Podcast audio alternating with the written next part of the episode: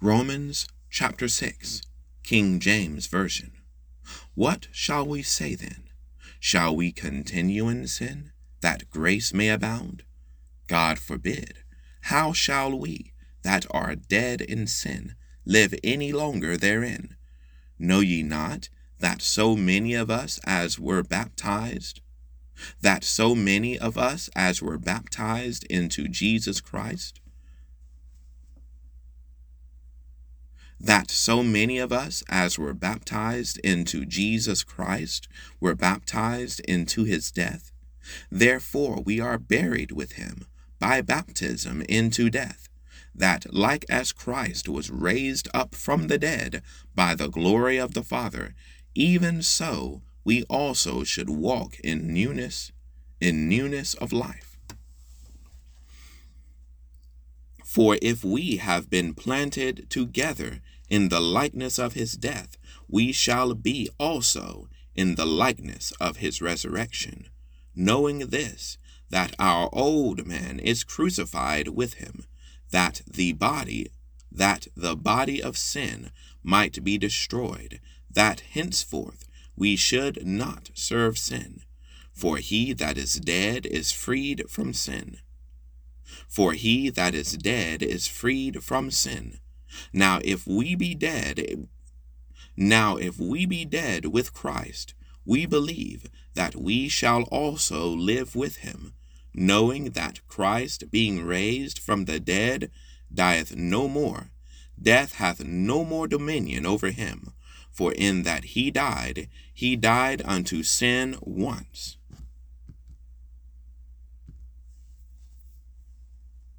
For in that he died, he died unto sin once, but in that he liveth, he liveth unto God. Likewise reckon ye also yourselves to be dead indeed unto sin, but alive unto God through Jesus Christ our Lord. Through Jesus Christ our Lord. Let not sin therefore reign in your mortal body that ye should obey it in the lusts thereof. Neither yield ye your members as instruments of unrighteousness unto sin, but yield yourselves unto God as those that are alive from the dead, and your members as instruments of unrighteousness unto God.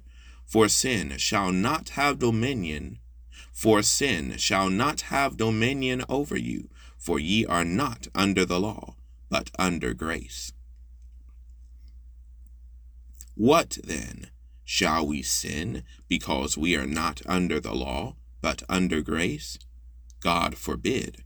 Know ye not that to whom ye yield yourselves servants to obey, his servants ye are, to whom ye obey, whether of sin unto death, or of obedience?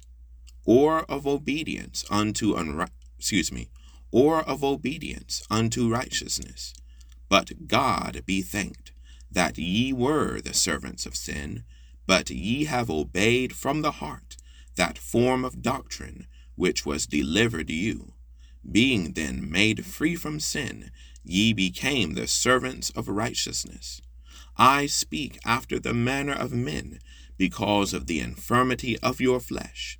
For as ye have yielded your members servants to uncleanness and to iniquity unto iniquity, even so now yield your members servants to righteousness unto holiness. For when ye were the servants of sin, ye were free from righteousness. What fruit had ye then in those things whereof ye are now ashamed? For the end of those things is death.